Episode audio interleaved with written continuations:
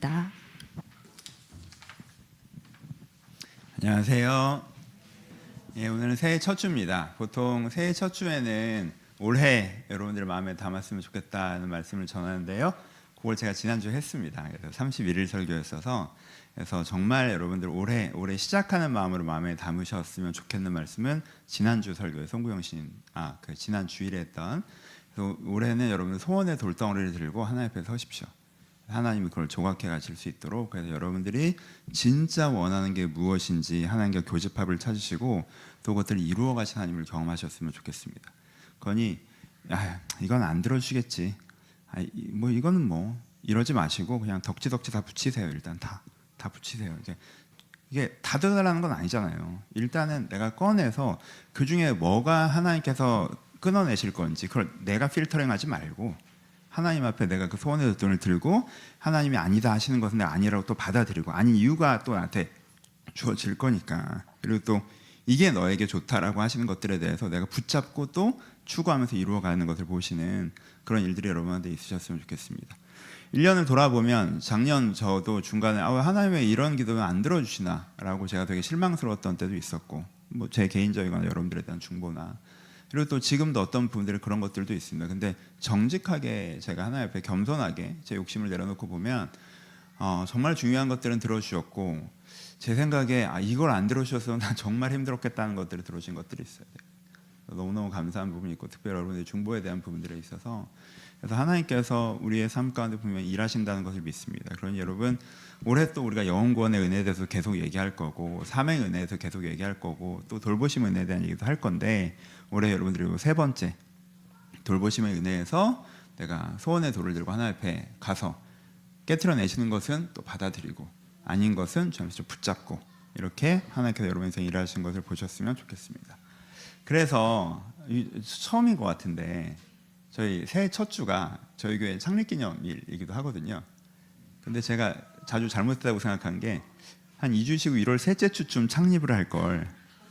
예, 그래야 창립기념 예배 설교를 좀 할 텐데 첫 주에 해보니까 새해 첫 주가 중요하지 교회 창립이 뭐가 중요해요. 그러니까 제가 한 번도 교회 창립에 대한 설교를 못했어요. 근데 올해가 이게 제일 떨어져 있습니다. 그렇죠. 31일에 했기 때문에 내년부터 또 못해. 한 7년 뒤에 교회에 대한 설교를 할 거여서 오늘은 새해 출발의 설교를 여러분 앞에 마음에 다시 한번 새기시면서 또 하나는 이제 교회에 대한 이야기를 오늘은 좀 나누어 보려고 합니다. 그래서 오늘은 시편 1편 말씀입니다. 여러분 두 사람의 모습을 시편 1편에서는 두 사람의 모습을 보여주죠. 여러 번 우리가 함께 나눈 말씀 잘 알고 계신 말씀이지만 우리 한 번 더 같이 묵상해 봤으면 좋겠습니다. 두 사람의 모습을 보여줍니다. 한 사람은 어떤 사람이에요? 되게 복이 있는 사람. 복이 있는 사람. 그리고 한 사람은 되게 복이 없는 사람. 이렇게 두 사람의 모습을 우리가 보여주는 거죠. 복이 있는 사람은 여러 번 말씀드렸습니다. 이렇게 하면 복을 받는다는 조건절이 아니고 아, 너는 이런 모습이라니 정말 복 받았다. 약간 이런 뜻이라고 말씀드렸습니다. 그렇죠? 우리가 그런 표현을 하잖아요. 와, 어떤 사람의 삶의 환경을 보면서 야, 정말 축복받은 삶이다. 뭐 이런 표현 하잖아요. 그런 표현처럼 어떤 사람을 보고 와, 저 사람 정말 축복받은 사람이네라고 하는 표현들인 거죠. 그렇죠? 그러니까 여기서 보여주는 모습 자체가 그 사람 자체에 대해서 와, 넌 어떻게 그런 사람이니? 너 너무 좋겠다. 너 되게 축복받았구나 라고 얘기하는 거고 사람 자체가 넌 사람이 왜 그러니? 약간 되게 안타깝다. 우쭈다. 그러지냐? 막 이, 이 느낌인 거죠. 그렇죠? 그래서 복 있는 사람과 복이 없는 사람으로 나눠지지만 이 두 유형의 사람을 보여주는 것이 오늘 본문의 내용입니다. 먼저 복 없는 사람을 살펴봅시다. 복 없는 사람은 두 가지로 표현되죠. 첫 번째는 첫 번째 뭐야? 악인의 꾀, 죄인의 길, 오만한 자의 자리가 첫 번째 복 없는 사람을 표현하는 것입니다. 그렇죠? 그래서 핵심은 뭐예요? 악인의 꾀죠, 그렇죠? 악인의 꾀가 핵심이에요. 이 세 개 중에 첫 번째 핵심. 악인의 꾀라는 게 뭡니까? 별로 중요하지 않은 아이디어가 이 사람을 붙잡는 거죠, 그렇죠? 예. 꾀예요, 꾀. 아이디어. 툭. 인생에 되게 중요한 가치 기준이 아니라 아이디어. 예. 이게 이 사람을 붙잡는 거죠. 어떤 사람은 경쟁심일 수도 있어요. 원래 경쟁 이런 거에 좀 있는 사람인데, 어 고등학교 갔더니 경쟁이네. 와 이겨야지. 어 취업하려니까 경쟁이네. 와 이겨야지. 어 삶을 살아보면 한국 사회는 경쟁이구나. 와 이겨야지. 어, 집 사는 것도 경쟁이구나. 와 이겨야지. 막 경쟁. 어 우리 아들 고등학생이네 또 이제 이겨야지. 와 경쟁. 뭐 나쁜 건 아니지만 허탄한 걸 수 있죠, 그렇죠? 어떤 아이디어들. 어 나는 인정받 어느 날 사람한테 한번 주목받았는데 나 되게 주목받는 거 좋네. 주목받는 거 좋네. 아 나 주목받고 싶어. 주목받고 싶어. 인정받고 싶어. 어.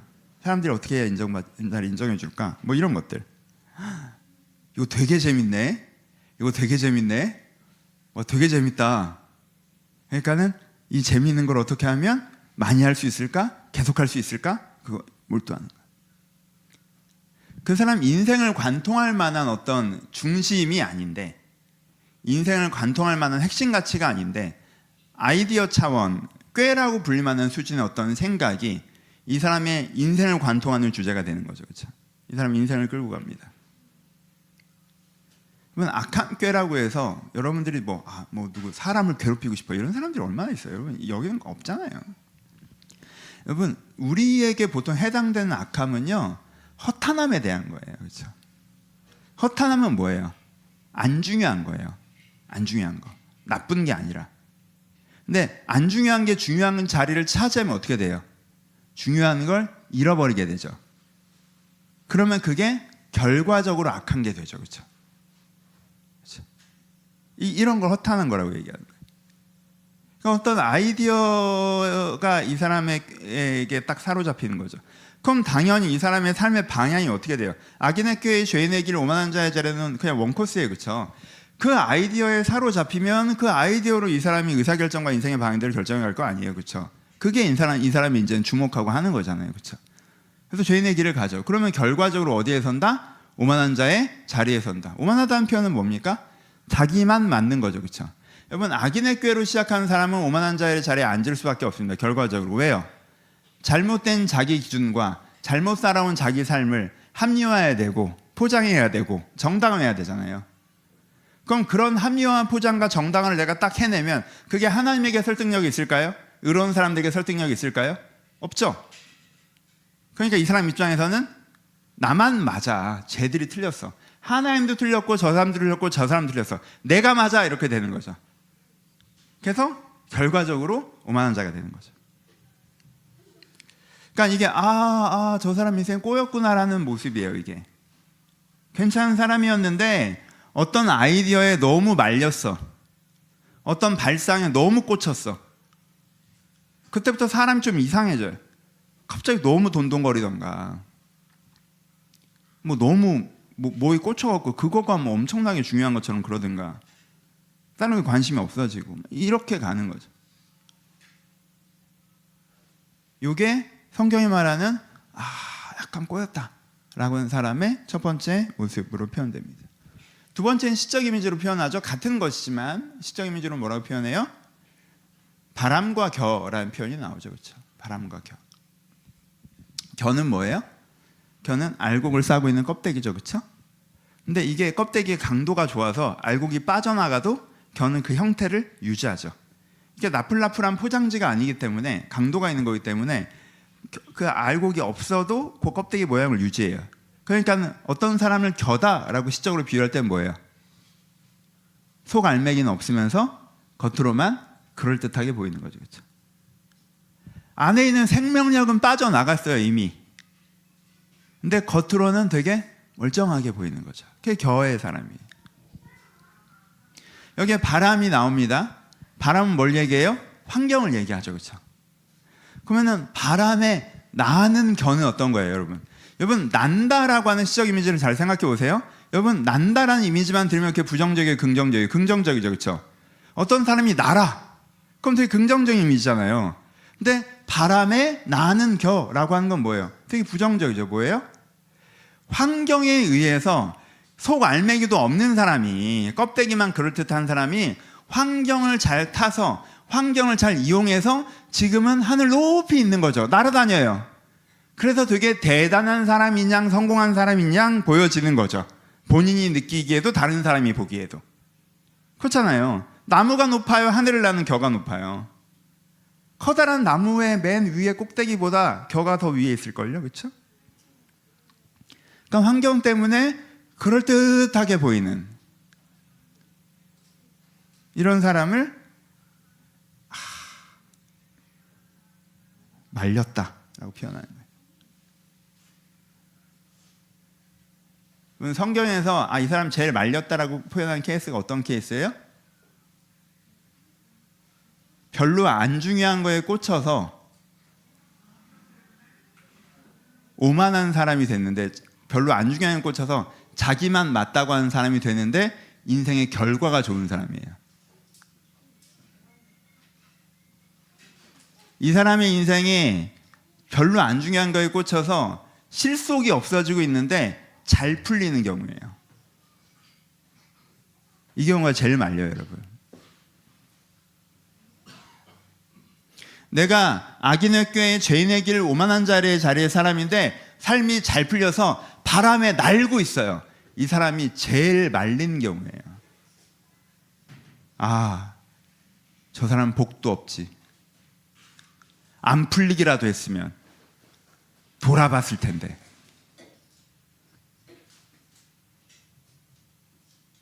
이게 복 없는 사람. 복 있는 사람은 어떤 사람이에요?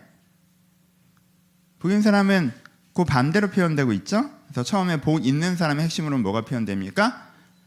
악인의 꾀가 아니라 그 자리에 출발점에 뭐가 써 있어요? 여호와의 율법을 즐거워한다라고 표현되어 있죠. 여러분 성경에서 즐거워한다라는 표현들에 대해서 여러분 이해하셔야 돼요. 말씀에 대해서 할 때 세 가지로 말씀하셨죠. 첫 번째는 말씀을 배운다라고 얘기하고요. 두 번째는 깨닫는다라고 표현하고요. 세 번째가 즐거워한다라고 표현해요. 배운다는 건 뭡니까? 아, 말씀이 이런 뜻인구나라는 걸 아는 거죠. 머리로 아는 거예요. 깨닫는다는 건 뭐예요? 그게 진심으로 동의되어지는 거죠. 아, 그게 맞구나. 그래, 그게 기준이네. 아, 그렇게 살아야 되네. 라고 하는 게 내가 진심으로 동의되어지는 게 깨닫는 거죠. 즐거워하는 건 뭐예요? 내가 원하는 것도 그거야. 나도 그걸 원해.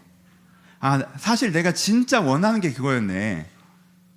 라고 해서 말씀 안에서 뭐 하는 거야? 말씀을 즐거워한다는 건 말씀 안에서 하나님을 통해서 자기의 진심을 발견하는 거죠. 그렇죠? 이게 말씀을 즐거워하는 거예요. 그냥 성경 읽으니까 재밌다 정도가 아니라 하나님의 말씀 안에서 하나님을 통해서 나의 영혼, 나의 진심을 발견하는 것. 아, 내가 이런 사람이네. 내가 진짜 원하는 건 이거네. 하나님께서 말씀해 주신 저게 나한테 사실 가장 소중한 거네. 라고 말씀 안에서 나의 진심을 발견하는 상태. 그게 뭐가 되는 건 이 사람의 방향성이 되는 거죠. 삶에. 그렇죠. 그것이 뭐로 표현돼요? 주야로 묵상하는 걸 표현되죠. 주야는 뭐에 대한 표현이에요? 시간에 대한 표현이고 묵상은 뭐에 대한 표현이에요? 영역에 대한 표현이에요. 그럼 그 기준에 따라서 어떻게 되는 거예요?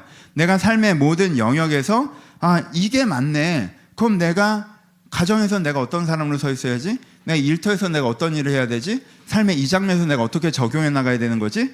라고 그걸로 말미암아 사는 거죠. 그러니까 이게 대비되는 사람이에요. 앞에 사람은 뭡니까? 어쩌다 온 아이디어가 마음의 중심에 사로잡혀서 그걸로 인생 계획을 세우고 그대로 가는 사람이에요. 그렇죠? 그리고 자기의 삶을 합리화하고 이렇게 설명하는 사람이죠. 근데 이 사람은 뭐예요? 하나의 말씀 안에서 자기를 발견하고 그것을 삶에 적용해 나가는 사람이죠. 그렇죠? 그러니까는 복이 있느냐 복이 없느냐는 여러분 어디서 갈라지는 거예요? 그 사람 지금 환경이 좋으냐 좋지 않느냐에서 갈라지는 게 아니에요. 이 사람이 복이 있느냐 복이 없느냐는 이 사람의 출발점이 어디냐에서 달라지는 거예요. 여러분 인생이 정말 말리는 건 인생이 정말 말리는 건 별로 중요하지도 않은 거에 내 인생의 가치를 들고 거기에 내 인생의 출발점을 삼아서 그것으로 내 인생을 채워가는 게 인생이 진짜 말리는 거고 인생이 진짜 잘 되는 건 정말 중요한 거에 내 가치를 두고 거기를 출발점을 삼아서 내 인생의 이야기를 풀어가는 게 인생이 복을 받는 거예요. 이거 자체가 인생의 복이라고 얘기합니다. 그래서 두 번째, 그건 무엇으로 표현합니까? 두 번째는 시냇가에 심기는 나무의 이미지로 표현합니다. 그렇죠? 이거는 바람과 겨와 대치되죠. 겨 대신 나무가 나옵니다. 겨는 뭐라고 그랬어요? 겉모양은 그럴듯하지만 속의 내용은 없는 것을 얘기한다고 그랬죠. 그렇죠? 나무는 뭐예요? 나무는 나다를 그 알곡에 비교할 수 없는 생명력 그 자체죠. 그렇죠? 생명력 그 자체. 그러니까 껍데기가 그럴싸한 사람이 아니라 진짜 생명력이 있는 사람. 나무 같은 사람을 얘기하는 거예요. 또 하나 뭐가 뭘 대체합니까? 바람과 시내가 대체되죠. 그렇죠? 바람은 아니 그 뭐에 바람과 시내가 되죠. 바람은 환경이고 시내는 뭐라고 말씀드렸어요? 은혜라고 말씀드렸죠. 그렇죠? 하나님의 은혜. 그러니까 이 사람은 어떤 사람이에요? 하나님과의 지속적인 은혜를 통하여서 계속 내적인 외적인 생명력을 공급받는 삶 을 이미지로 표현하고 있죠. 그렇죠? 그러니까 앞에 사람은 속, 속 내용은 없으면서 껍데기만 그렇듯하고 자기 환경이 좋으니까 자기가 잘 살고 있다고 생각하는 사람이고 뒤에 사람은 자기가 하나님의 은혜 가운데서 지속적으로 생명이 있는 내면을 가지고 있으면서 바람을 타지 않죠. 환경에 오히려 휘둘리지 않고 내가 가야 될 길을 가지만 그래서 당장은 그런 환경 타는 사람의 결과는 없어 보이지만 내 호흡대로 내 발걸음대로 시절을 쫓아 결과적으로는 어떤 사람이에요? 열매를 맺는 사람이죠. 그렇죠? 이게 이제 복 있는 사람이라고 표현해요. 하나님의 말씀 안에서 자기가 진짜 원하는 걸 찾아요. 아, 내가 진짜 인생에서 가장 중요한 게 이거구나. 그걸로 인생의 방향을 정하고 걸어갑니다. 그렇게 걸어가는 인생에서 하나님께서 계속 그 사람에 주시는 은혜가 있고 그 은혜 가운데에서 자기 안에 내면과 삶의 생명력을 유지하면서 시절을 쫓아 때가 되면 열매를 맺는 때론 겨울인 것처럼 보인 것도 있죠. 죽은 것처럼 보일 때도 있어요. 때론 봄일 때도 있어요. 가능성만 보일 때도 있습니다. 때때로 여름일 때가 있어요. 겉은 되게 겉모양은 그럴듯하지만 내 안에 내실이 없는 것처럼 느낄 때도 있어요. 하지만 정말 열매 맺는 가을도 만나죠. 그렇죠? 시절을 쫓아 과실을 맺는 사람. 이게 복 있는 사람이라고 이야기하고 있습니다. 여러분 이거는요. 겉모습으로는 주변 사람들이 구별해 줄 수가 없어요. 본인만 알아요, 사실. 자기가 스스로에 속으면 자기도 모르겠지만 기본적으로는 하나님 앞에서 자기를 돌아볼 때 자기만 알 수 있는 거예요. 왜요? 우리가 보는 겉모습에서 보면 어떻습니까? 바람이 나는 겨도요, 상황이 좋으면 잘 될 것 같다가 그 바람 멈추면 땅에 둥글기도 하고, 시혜를 쫓아 과실을 맺는 사람도 겨울에는 뭐가 잘 안 피는 것 같고, 가을에는 잘 되는 것 같다가 다시 겨울이 찾아오기도 하잖아요. 그러니까 우리가 인간적인 눈으로 환경만 보면서 우리가 축복받은 삶이다라고 할 때는 환경밖에 안 보이잖아. 그 사람 자체는 우리가 잘 못 본단 말이에요. 그렇죠? 그러니까 그거는 본인만 알 수 있는 것 어떤 면에서 진짜 자기 모습. 그래서 이 시는 우리 가운데 두 가지 질문을 아, 한 가지 질문을 던지고 한 가지 도전을 하고 있다라고 생각합니다. 어떤 질문이에요? 너는 어떤 사람이냐? 너는 어떠한 환경이냐? 아니고. 네가 하는 일들이 얼마나 잘 되고 있느냐? 아니고. 네 감정이 어떠냐? 아니고. 네 욕망이 어떠냐? 너 뭐 원하냐? 아니고. 넌 어떤 사람이냐? 너란 사람은 어떤 사람이냐? 네가 원하는 거, 네가 느끼는 거, 네가 갖고 있는 거, 네가 하고 있는 거 말고 너란 사람이 어떤 사람이냐? 라고 성경은 질문을 던집니다. 어, 어떤 사람이냐고 좀 막연한데요? 어, 구체적으로. 너는 바람에 나는 겨 같은 사람이야? 시냇가에 심겨온 나무 같은 사람이야?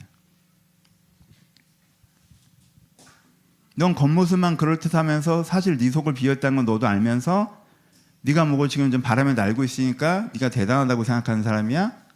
아니면 진짜 네가 하나님 안에서 네가 진짜 원하는 걸 찾고 사원과 상관없이 그 일을 걷고 있는 사람이야. 너는 바람이 나는 겨 같은 사람이야? 시냇가에 심겨온 나무 같은 사람이야. 사람들이 너를 어떻게 평가하는지 그렇게 신경 쓰지 마. 사람들이 제일 크게 박수 치는 건 바람에 나는 겨니까. 네가 하나님 앞에서 너가 네가 어떤 사람인지 봐. 하나님은 그렇게 보시니까. 이 시선을 여러분들이 꼭 가셔야 됩니다. 그것으로 여러분들의 인생을 한번 돌아보셔야 돼요. 여러분 반복합니다. 여러분 하나님의 시선에서 제일 말린 경우가 껍데기밖에 없는데 결과가 좋은 거예요. 인생이 잘 풀리는 거. 그럼 오만해져. 안 들어. 안 들어. 여러분 하나님 앞에서 인생이 진짜 잘 풀리는 경우가 저 사람이 정말 자기가 원하는 게 뭔지 찾고 말씀 안에서 아 내가 이런 사람은 난 이렇게 살아야겠구나 찾고 어떤 바람이 불어도 흔들리지 않고 시절을 쫓아 자기 걸음을 가. 그러면 야, 쟤 진짜 잘 풀렸다 인생 이러는 거예요. 이 질문으로 나를 돌아보셔야 됩니다. 그리고 어떻게 하셔야 돼요? 그리고 이 시의 핵심은 뭐예요? 도전이죠. 바뀌라는 거죠. 방향성에 대한 거죠. 네가 바람이 나는 겨와 같은 사람에서 시냇가에 심기운 나무와 같은 사람으로 변화되라고 말씀하시는 게 이 시의 핵심이라고 생각합니다. 그렇죠? 여러분 이 시를 딱 읽을 그 했을 때 이 시를 이렇게 했을 때 아, 여러분들은 바람에 나는 겨와 같은 사람이지 않습니까 라고 딱 했을 때 움찔하시는 분들이 90%예요. 저도 움찔해요. 이 설교 본문을 준비하면서 움찔해요. 우리는 다 두 모습을 갖고 있거든, 그렇죠? 그래서 움찔하신 분들은 괜찮은 편이야. 진짜 바람이 나는 겨는 오만해서 움찔 안 해. 지가 시냇가에 신기한 나무인 줄 안다니까? 들으면서 아 오, 오늘 목사님 내 칭찬하시네. 나 시냇가에 신기운 나무인데 집에 가서 다시 생각해봐요. 그 사람 빼고 움찔하는 사람들은 보통은 이 중간이란 말이에요. 어? 우리는 그 중간이에요, 항상.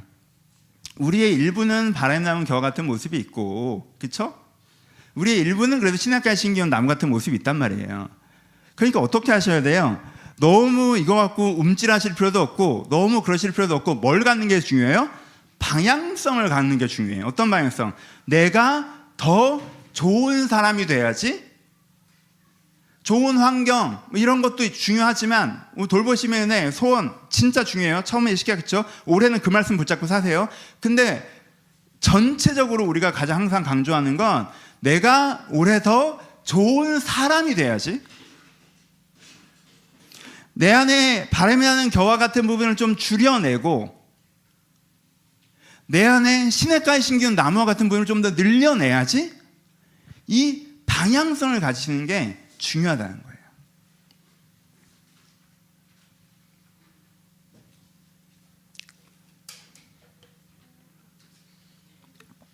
나무의 숨교회 이야기 해보려고 합니다. 오늘 설교 제목은 나무의 숨입니다. 제가 얘기 뭐 엄청 많이 했던 얘기인데 한 번 더 할게요. 이럴 때 한 거니까.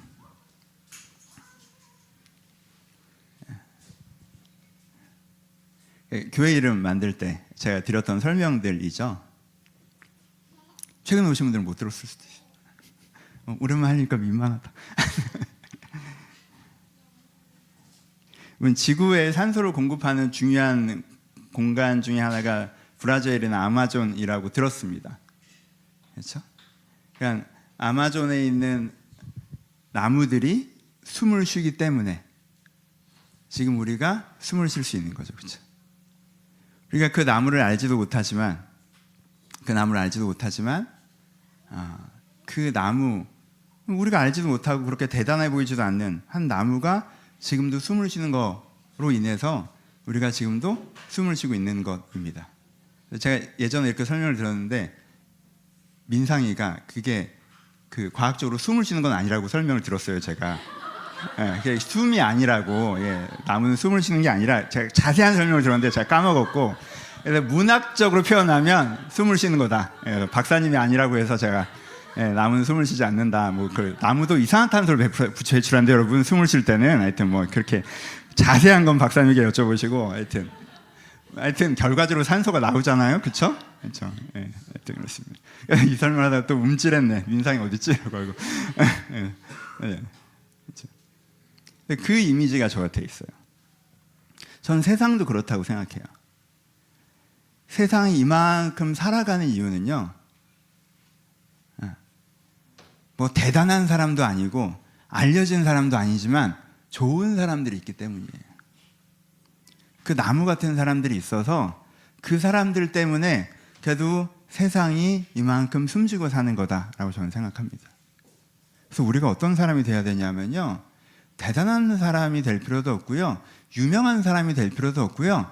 좋은 사람이 돼야 돼요. 그 나무 같은 사람. 근데 그 아마존에 있는 나무가 아마존에 있는 나무가 막 복잡한 정글 속에서 어렵지만 내가 사명감을 가지고 내가 지구에 있는 누군가에게 내가 또 한국에 있는 누군가에게 오늘도 한 줌의 산소를 공급하리라 내가 힘들지만 그래도 이 사명 감당하리라 하면서 이러고 있는 게 아니잖아요. 그렇죠? 자기는 그냥 자기가 살려고 그렇게 사는 건데 자기가 그렇게 생겨 먹어서 그렇게 사는 건데 그 결과적으로 우리에게 뭐가 되는 거예요? 생명이 되는 거죠. 그렇죠? 그렇죠? 그러니까 저는 이 그림을 가지고 있죠. 내가 하, 내가 어떻게든 다른 사람한테 도움이 되고자 내가 어떻게 하면 뭘 해보고자 이렇게 하는 것도 중요하겠지만 필요하지만 그냥 내가 그런 사람이 되어서 내가 그런 사람이 되어서 내가 그런 사람이어서 그냥 내가 그런 사람이어서 내 기준이 그러니까 이렇게 했는데 그게 선한 거고 나라는 사람이 따뜻한 사람이어서 사랑을 베푸니까 주변에 온기가 생기는 거고. 하나님께 주신 은혜와 기쁨이 있어 내가 행복하게 사니까 주변이 밝아지는 거고. 내가 주변을 밝게 하려고 막 속은 내가 어둠컴컴했는데 하하하 하는 게 아니라 내 안에 있는 그 밝음이 선함이 따뜻함이 내가 그런 사람이어서 흘러가는 것이 제가 갖고 있는 기본적인 그림입니다. 그래서 나무의 숨은요, 그냥 우리 모토는 되게 간단해요. 그렇죠? 내가 숨을 쉬면 세상이 숨을 쉰다. 아, 뭐 되게 멋있는 말로 포장했지만 좋은 사람이 되자는 거예요. 좋은 사람이 되자는 거예요. 여러분 한 사람 한 사람이 대단한 사람일 필요도 없고 유명한 사람일 필요도 없고 뭐 엄청나게 뭐 대단하게 행복하게 뭐저 그, 그렇게까지 그것도 중요하지만 그것보다 더 제가 관심이 있는 건 좋은 사람이었으면 거예요. 좋은 사람이 되잖아요. 내가 좋은 사람이 되면 나 같은 사람들을 통하여서 세상이 좋아져요. 세상이 뭐를 줘? 우리가 아마존에 그 나무 모르잖아. 모르면 어때? 여러분들이 좋은 사람이 되면 여러분들이 숨쉬는 나무 같은 존재가 되면 여러분들의 존재가 세상에 선물이 될 겁니다. 제가 꿈꾸는 건 그거예요. 그게 하나님께 이 나무의 숨교회 꿈꾸시는 것이라고 생각합니다. 좋은 사람이 되는 거. 오늘 아이에게도 그 얘기를 되게 여러 번 했던 것 같아요. 제 가장 큰 공포는 애가 나쁜 사람이 되는 거예요. 얘가 좋은 사람이었으면 좋겠어요. 그럼 뭐 60%는 끝난 거지 뭐. 그렇잖아요. 아이를 키우시는 부모님들께 한번 여쭤볼게요. 애가 좋은 사람이었으면 좋겠는데, 애가 좋은 사람이 되었으면 좋겠다라는 고민을 얼마나 하십니까? 한국 사회에서는 애가 유능한 사람이 되었으면 좋겠는데 얘가 무능해지면 어떡하지라는 고민을 조금 더 하는 분위기가 있죠. 여러분 고민의 순서가 필요해. 좋은 사람인 게 더 중요한 거예요. 나쁜 애인데 유능하고 유명해 어쩌려고 그래. 걔가 그 악한 영향이 얼마나 널리 널리 전파되겠어. 좋은 사람이 되는 게 중요해요, 여러분. 그 기준을 여러분들 자신에게도 가져와 보세요. 여러분들이 유능한 사람이신 거 되게 중요하죠. 그렇죠? 근데요. 좋은 사람이신 게 중요해요. 전 그래요. 여러분들이 좋은 사람인 게 중요해요. 여러분 유능한 사람인 거 중요하지 않고. 이게 제 목회적인 목적이고 남의 손교회 주신 꿈이라고 생각합니다. 그럼 이제 그 다음부터 우리는 뭘 찾고 있어요? 우리가 계속 징검다리를 찾고 있죠. 목적은 이거예요. 변한 적이 없어요. 시냇가에 우리가 바람에 나는 겨와 같은 사람에서 시냇가에 심기운 나무 같은 사람이 되자는 거예요. 우리가 이걸 하는 거예요. 우리는 12년 동안 이거 하는 겁니다. 근데 징검다리를 찾고 세우는 걸 해보는 거예요. 그 중에서 제가 여러분들한테 처음 놓아드리고 있고 지금도 가장 추천하는 징검다리는 말씀 공부랑 묵상 기도죠, 그렇죠? 이게 정말 좋은 징검다리가 돼요. 말씀 기도랑 묵상 공부를 통해서 여러분들이 이렇게 변화될 수 있어요. 근데 제가 진짜 사람이 멍청한 게 뭐냐면 여러분 말씀 공부와 진거 이렇게 하면 변한다니까 내가 그렇게 변했어라고 얘기했는데 제가 진짜 몇 년 동안을 지난 다음에 나중에 알았어. 아 나는 사명의 삶을 기본적으로 하고 있지. 저는 목사잖아. 나 인생을 주님께 드렸잖아. 나무의 숨 교회를 세우는 게 내가 사명이잖아요. 저는 주일마다 무조건 설교를 해야 돼요. 설교 뭐 하기 싫은 날이 없었겠어요, 여러분? 나 요즘에 너무 많이 하잖아. 내 기준에선. 그치? 예? 없었겠어요? 근데 억지로라도 하게 되잖아요. 근데 여러분 매주 설교해야 되는 게 제 영혼을 지켜줍니다. 아무리 영적 침체가 와도요. 금요일엔 정신을 차려야 돼. 어? 내가 하나님 앞에 고집을 부리다고 금요일은 회개를 해야 된단 말이야. 근데 난 나름대로 여러분 뭐 하지만 강의는요 쉬워요 정보 전달이기 때문에 성경 공부 신 쉽습니다. 성경 공부는 그냥 정보 전달하는 거예요. 은혜 받으면 감사하고 아니면 어쩔 수 없는 거고. 근데 설교는 그렇게는 안 해요. 설교는 항상 두렵고 떨림이. 이건 예배잖아. 그렇잖아요. 그러니까 저는 사명의 영성도 있고요. 그리고 성도의 교제 제 진짜 제가 교제의 사람이에요. 알아요? 예. 요즘은 안 그렇지만 여러분, 여러분 저는 남의 초반 중반에 하루 약속이 세 개였어. 나 조식 먹었어요, 여러분들이랑. 아침 먹고 점심 먹고 저녁 먹고 세 시간씩 얘기하잖아, 나는. 그럼 여러분들은 아홉 시간을 교제를 해요. 성도의 교제를. 가서 뭐 인간적인 얘기만 합니까? 그런 날도 있지만 신앙 얘기 하잖아요. 그렇죠? 그러니까 이, 이, 이 바보 같다가 내가 나중에 생각이 난 거야. 여러분, 성도의 교제, 뭐 사명 됐고, 말씀 묵상하고 성경 공부해라고만 얘기했지만 나는 세 개를 다 하고 있으면서 여러분한테 한 가지만 하라고 얘기했거든. 그 나중에 생각이 난 거야. 아, 참. 미안. 지금 여러분한테 그, 그 징검다리를 놓고 있는 거죠. 여러분들이 사명을 실천하는 게 봉사가 지난주 요한 집사님 저 되게 은혜 받았는데 아, 진짜 잘 모르신 내가 얼굴도 모르는 분한테 은혜 받았다고 카톡 왔다고 하나? 어? 간증. 난 간증인지 몰랐는데 간증 은혜 받았다고. 아 진짜.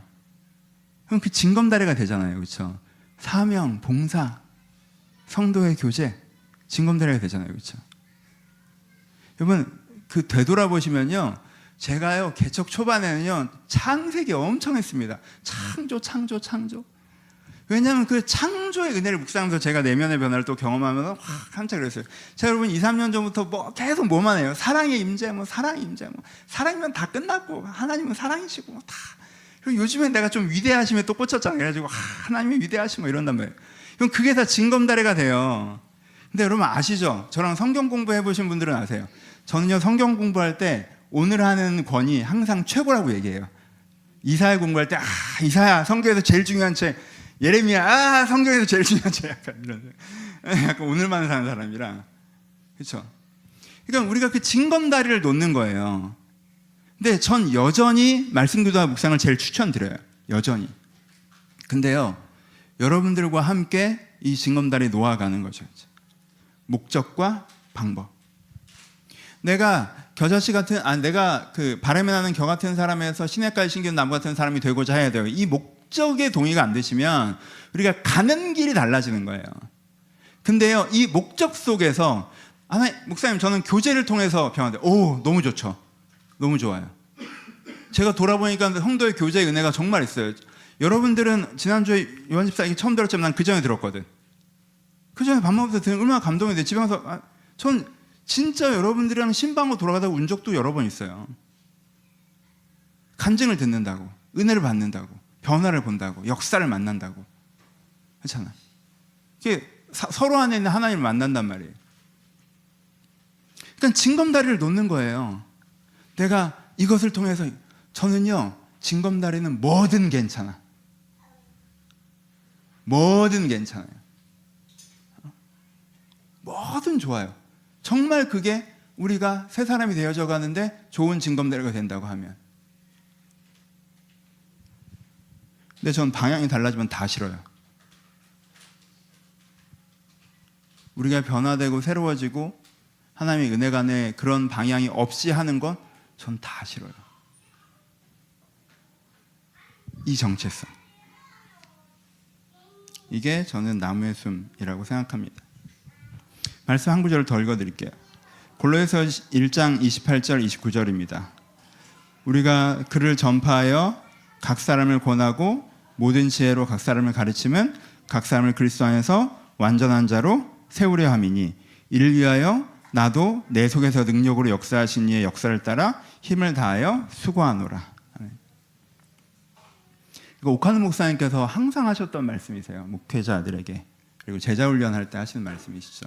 근데요, 아, 제, 제 목회가의 정의입니다. 제가 목사로서 목회의 정의. 여러분 여기서 뭐라고 말씀하세요?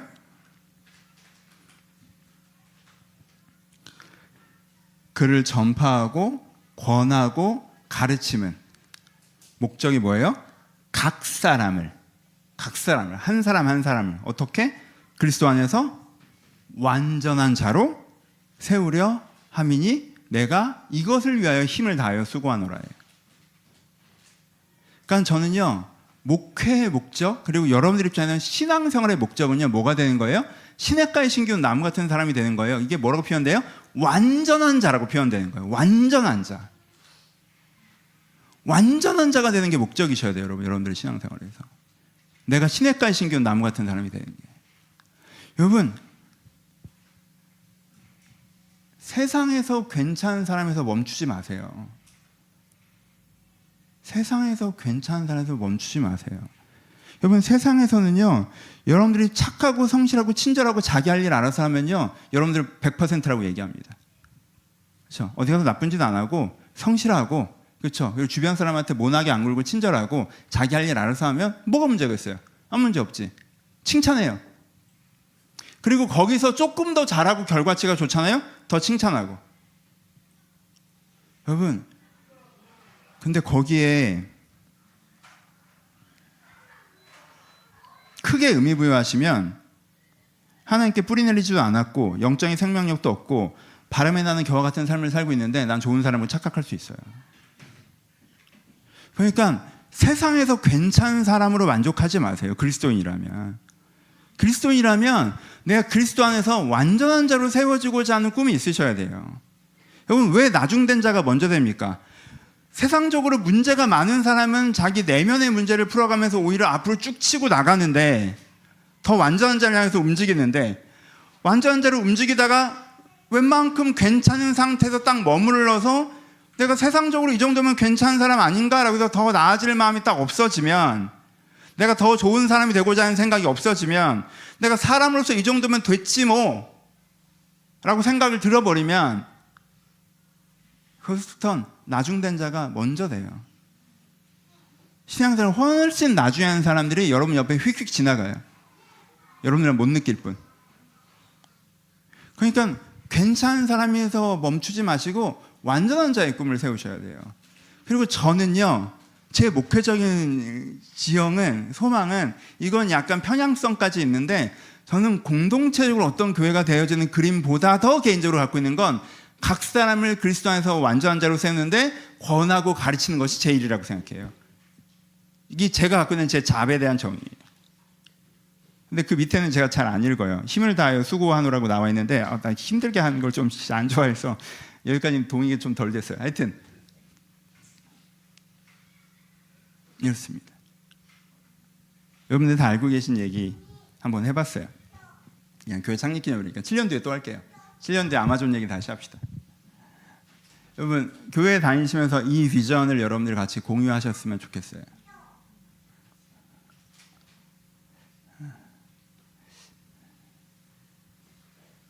어떤 분들은 아 그게 목사님의 목회 철학이구나라고 얘기하시는데 저는 제 목회 철학이라고 생각하지는 않아요. 저는 하나님의 응답이라고 생각하지. 아 그때 저를 어떻게 보실지 모르겠지만 전 진짜 처음 했던 게 외국인 근로자였는데 그때 사명은 전도였어요. 다 필요 없고 영원 구원이잖아요. 그럼 그 진짜 재밌어요. 진짜 재미있게는 그게 제일 재밌어. 진짜 여러분 이게 그 뭐 카자흐스탄 사람 뭐 인도 사람 뭐 이런 이런 사람이 회심하잖아요. 막 이란 사람이 세례 받잖아요. 그러면 하, 아, 진짜 아 지금 죽어도 좋다 이런 생각 들어요. 진짜 재밌어요. 전도 전도의 사명을 목회하는 게 재밌어요. 종영이 재밌을 거야. 예, 우리는 방랑하니까 힘들다고 생각하지만 재밌을 거예요. 여러분, 저 청년부 할 땐 저 카리스마 목회했습니다. 아시죠? 저 얼마나 알잖아요. 저 진짜 회장이 웃는다. 어? 잊어.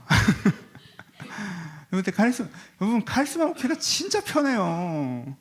어? 진짜 나는 얼마나 재밌는데 그게 세상 편해. 지금 지금처럼 이 건강한 리더십 이거 얼마나 불편한 줄 알아요? 어? 나 오늘 내 마음대로 돈 만 원을 못 쓰잖아. 내가 청소기 사는데도 허락 받아야 되고 막 어? 바닥도 다 내가 닦고 막 애들 바, 양말 까매진다고 세제 샀어요. 바닥 깨끗하게 닦아놓게 내가 주중에 샀어. 닦여. 기대해요. 네, 너무 신나.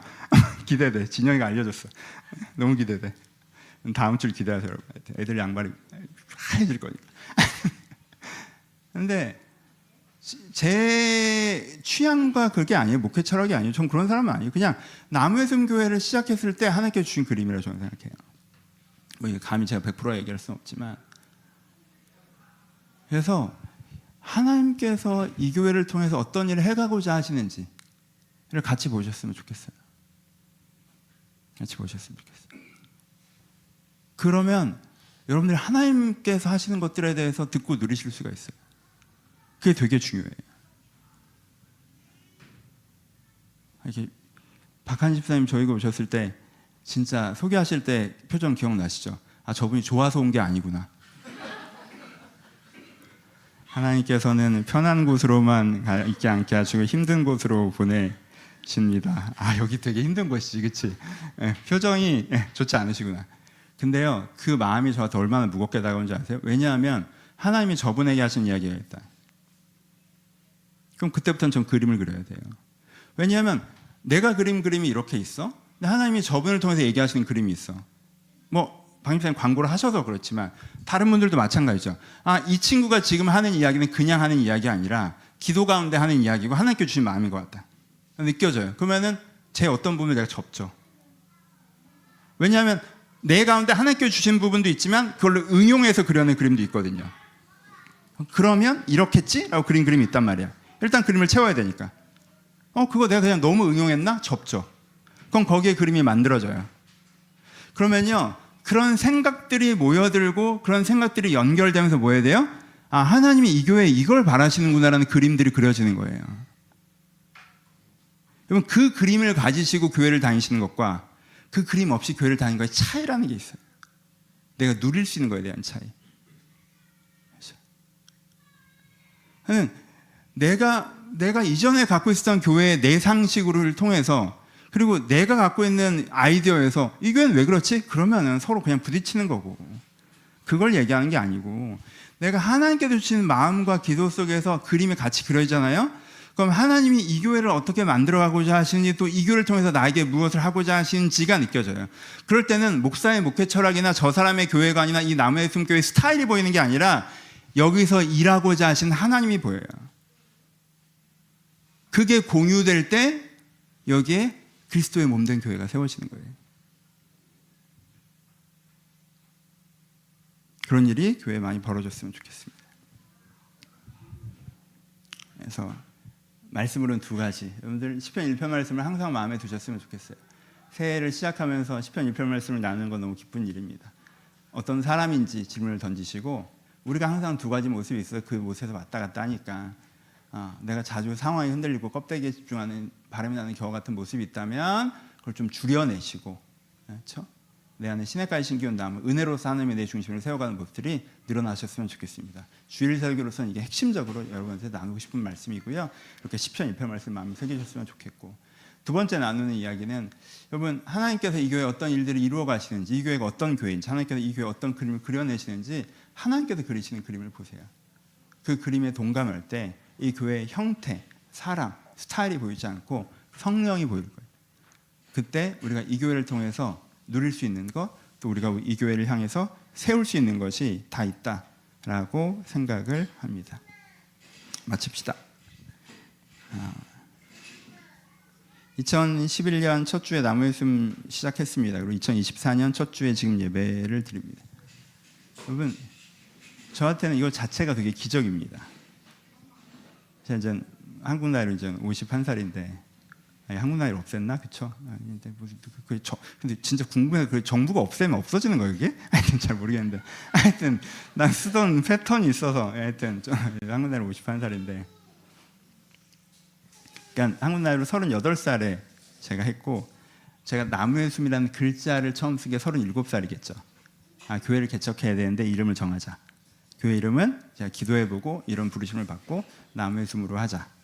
조, 뭐 좋은 사람이 되자 교회 할 수 없으니까. 예, 난또 국문, 국문과 출신이니까 숨 교회를 하자라고 해서 여러분 생각해 보세요.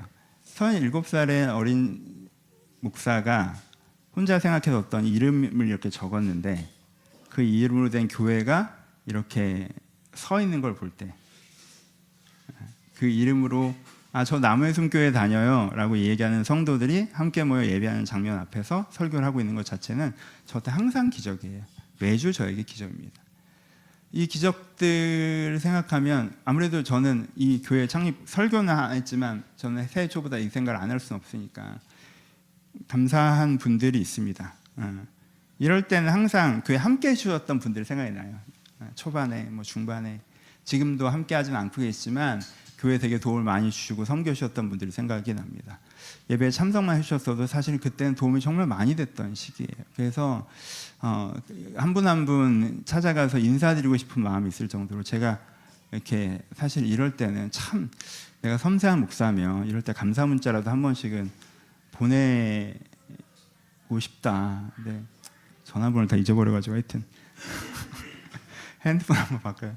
아 근데 진짜 인사를 드리고 싶은 감사한 말. 혹시 온라인으로 예배드리고 계시면 진짜 감사하다 인사를 다시 한번 드리고 싶어요.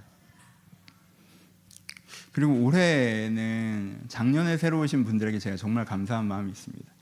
사실 여러분들이 느끼시는 것 이상으로 저에게는 되게 큰 선물이 됐습니다. 저희 교회에는 코로나가 끝나고 교회가 다시 한번 중심을 잡는데 작년에 보내주신 분들이 저희 교회 정말 선물 같은 존재라고 생각합니다. 아리야 고마워 작년에 와줘서. 아리 처음에 저한테 전화 올 때 현장은 안 올 거라고 그랬거든요. 고마워요 진짜. 여러분들이 자리를 지켜주시고 또 중심을 잡아주셔서 교회 좋은 일들이 정말 많이 일어났다고 생각하고요. 여러분 성도님들 한 분 한 분 너무 감사합니다. 세 번째로는 음, 항상 함께 해주신 분들에게 세상 감사한 부분이 있습니다. 처음부터 지금까지 함께 해주신 분들, 중반부부터 지금까지 함께 해주신 분들에게 정말 감사한 마음이 있습니다. 서로 인생의 일부로 살아갈 수 있어서 되게 감사하다라고 생각을 합니다. 아, 그쵸. 38이었으니까. 그때 진영이가 20대였죠. 예. 아직도 기억나는 게 정말 저희 브라인 2011년 1월 2일이었죠. 첫 예배 드리는데 그날 되게 추웠거든요. 그래서 정말 그 한 정말 한 10평 되는 오피스텔이었죠. 한 9평짜리 오피스텔에서 10여 명이 모여서 예배를 드리는 정말 떨리는 날 진영이가 문을 탁 열면서 그래서 대림역에서 걸어서 10분이라고 제가 얘기했는데 저는 이게 10분이에요? 근데 그 순간에 정말 기억나는 게 진영의 그 짜증에 제 어, 긴장이 확 내려갔어요. 되게. 제가 그 첫여배의 긴장이 확 내려가고 자, 너무 감사해요. 감사. 얘기 잘 안 하지만 고마워요. 처음부터 함께 해주셨던 분들 민정이, 기환이, 윤이, 뭐 지수, 지수 되게 지수가 제가 홍성교회 청년부 떠날 때 송사했거든요. 목사님 1년 동안 너무 감사했습니다. 송사하고 첫 주엔 안 왔어요. 송사하고 그리고 첫 주 예배 드리고 그 다음 주에 왔어요. 후임 왔는데 못 듣겠다고. 네, 감사해요. 여러분들이 제가 평소에 말씀을 못 드리지만 아, 오랫동안 함께 해주신 분들에게 너무너무 감사한 마음이 있고 여러분들 함께 해주고 계신 모든 성도님들에 대해서 너무너무 감사한 마음이 있습니다. 왜냐하면 여러분 한 분한 한 분이 이 교회를 하나님께 은혜 받는 통로로 선택해 주시고 어, 여러분들 교회로 삼아 주셔서 여기 교회가 세워진 기적이 있기 때문에 여러분 한 분한 분에게 너무나 감사한 마음이 있습니다. 이 교회를 사랑하신다면 옆에 있는 분들이 되게 감사하실 거라고 생각해요. 왜냐하면 옆에 있는 그분들이 없이 여러분 혼자였다면 사실 여기가 교회가 교회로 세워지지 않았을 거 아니에요. 그래서 정말 우리가 여기 있는 모든 모임분들에게 감사한 마음들이 있습니다. 오늘도 오랜만에 온 집사님 오셔서 감사해요. 온 집사님 어려울 때 고생 많이. 너무 감사한 마음들이 많이 있습니다. 근데 가장 제가 교회를 생각하면서 감사 한 것은 그리고 제가 가장 큰 기적이라고 느끼는 건 이건 목사로서 여기서 은혜 받고 변한 사람이 있다는 거예요. 음, 엄청난 변화는 아니라도 아, 그게 저한테 너무 감사해요. 하나님 이 교회를 축복의 통로로 사용해 주셔서 감사합니다. 이 교회를 은혜의 통로로 사용해 주셔서 감사합니다. 이 교회를 통해서 사람이 그래도 조금이라는 변화는 기적이 일어나게 해주셔서 감사합니다. 숨 교회 이름에 맞게 대단한 일을 못했을지 모르겠지만 어찌됐건 우리는 조그만 나무라도 하자고 하는 교회니까 그래도 이 교회를 통해서 사람이 변하는 일들이 일어나고 있어서 감사하다는 마음이 있습니다. 그리고 제가 앞으로도 되게 바라는 건 그래서 바라는 건 한 가지 기적은 여러분들이 또 많은 성도님들이 이 교회를 나의 교회로 선택해 주시는 기적이 일어나길 바라고 더 큰 기적은 그래서 하나님께서 여러분들의 삶에 함께 하셔서 여러분 삶을 변화시키는 기적도 계속 이루어졌으면 좋겠습니다. 우리가 서로 이 기적들을 경험하면서 남의 숨이라는 이름을 어떤 브랜드 네임으로서가 아니라 그 영적인 가치에서 자랑스러워할 수 있었으면 좋겠습니다. 이 축복이 있기를 주님의 이름으로 축원합니다. 같이 기도하시겠습니다.